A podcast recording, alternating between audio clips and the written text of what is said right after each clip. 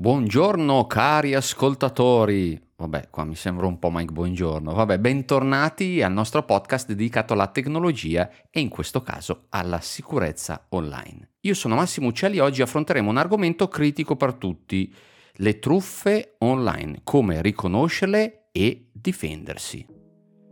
Iniziamo con una panoramica su cosa siano le truffe online. Beh, lo sappiamo sono ormai le più evolute, insieme alla tecnologia diventano sempre più sofisticate, dai falsi account su Facebook alle mail di truffa, è un pericolo ovunque e quindi dobbiamo conoscere bene i nostri nemici. Il primo modello di truffa si chiama, termine anglofono, phishing ed è una tattica comune in cui i truffatori cercano di ingannare le persone inducendole a fornire informazioni sensibili come password, dati finanziari o dettagli personali. Questo può avvenire attraverso email contraffatte, siti web fraudolenti o anche messaggi di testo che sembrano provenire da fonti attendibili. Poi negli ultimi anni ci sono le famose truffe di investimento. Questo tipo di truffe eh, sono sempre più crescenti, hanno molta popolarità. I malfattori possono promettere rendimenti eccezionali su investimenti apparentemente allettanti.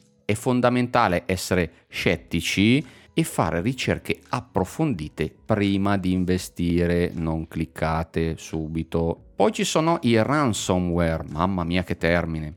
Che cos'è? È una minaccia in cui i truffatori criptano i file della vittima e richiedono un pagamento in cambio della chiave di decriptazione. Questo tipo di attacco può avvenire tramite email, link malevoli o esploit di software non aggiornato, vale a dire possibilità di bucare, di entrare e fare qualcosa di brutto. Poi ci sono anche le truffe relative agli acquisti online. Queste coinvolgono la vendita di prodotti o servizi falsi, Alcuni siti possono sembrare veri, sembrare aziende strutturate o famose. Così tendono a ingannare e a convincere le persone ad acquistare prodotti contraffatti o addirittura a rubare le informazioni alla card di credito o ancora acquisti qualcosa che non ti arriverà mai. Ah, non mi stavo dimenticando dei falsi account su Facebook. Una delle trappole più comuni è rappresentata appunto dai falsi, dalle false persone. Identificarli richiede un occhio attento. Cerchiamo segnali come amicizie recenti, attività sospette o contenuti dubbi. Ricordate la prudenza è la cosa più importante. E poi aggiungo, vi chiedono l'amicizia, guardate, vedete che il profilo è vuoto, è vuoto, non c'è dentro niente. Allora andate sul vostro vecchio amico e provate a contattarlo. Se questo vi risponde in maniera positiva, allora ok, avete già un termine di paragone.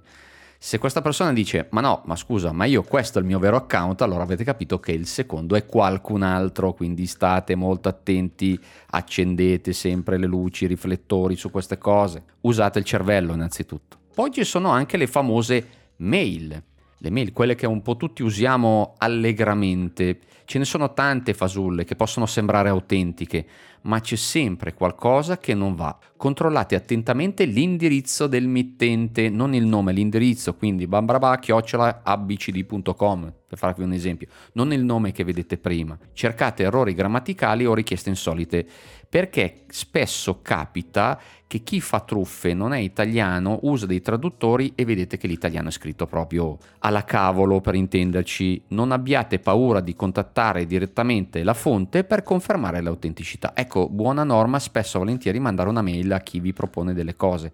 Ovvio che il truffatore magari è bravo, è scaltro, vi risponde, vi sembra veramente uno serio, però nel dubbio contattatelo. E ora passiamo alla parte finale, quella delle strategie di difesa. Per prima cosa è un consiglio ovvio, ma non lo fa mai nessuno, lo sappiamo. Utilizzate password complesse e cambiatele regolarmente. Quando avete cambiato l'ultima volta la password dei vostri account? Vabbè, non vi posso ascoltare, ma so già la vostra risposta. E poi mantenete il vostro software antivirus aggiornato. Come si fa? Se non lo sapete, chiedete a chi ne sa più di voi. Questo è importantissimo. Non cliccate a caso su banner pubblicitari che vi invitano a fare qualcosa, il famoso invito all'azione.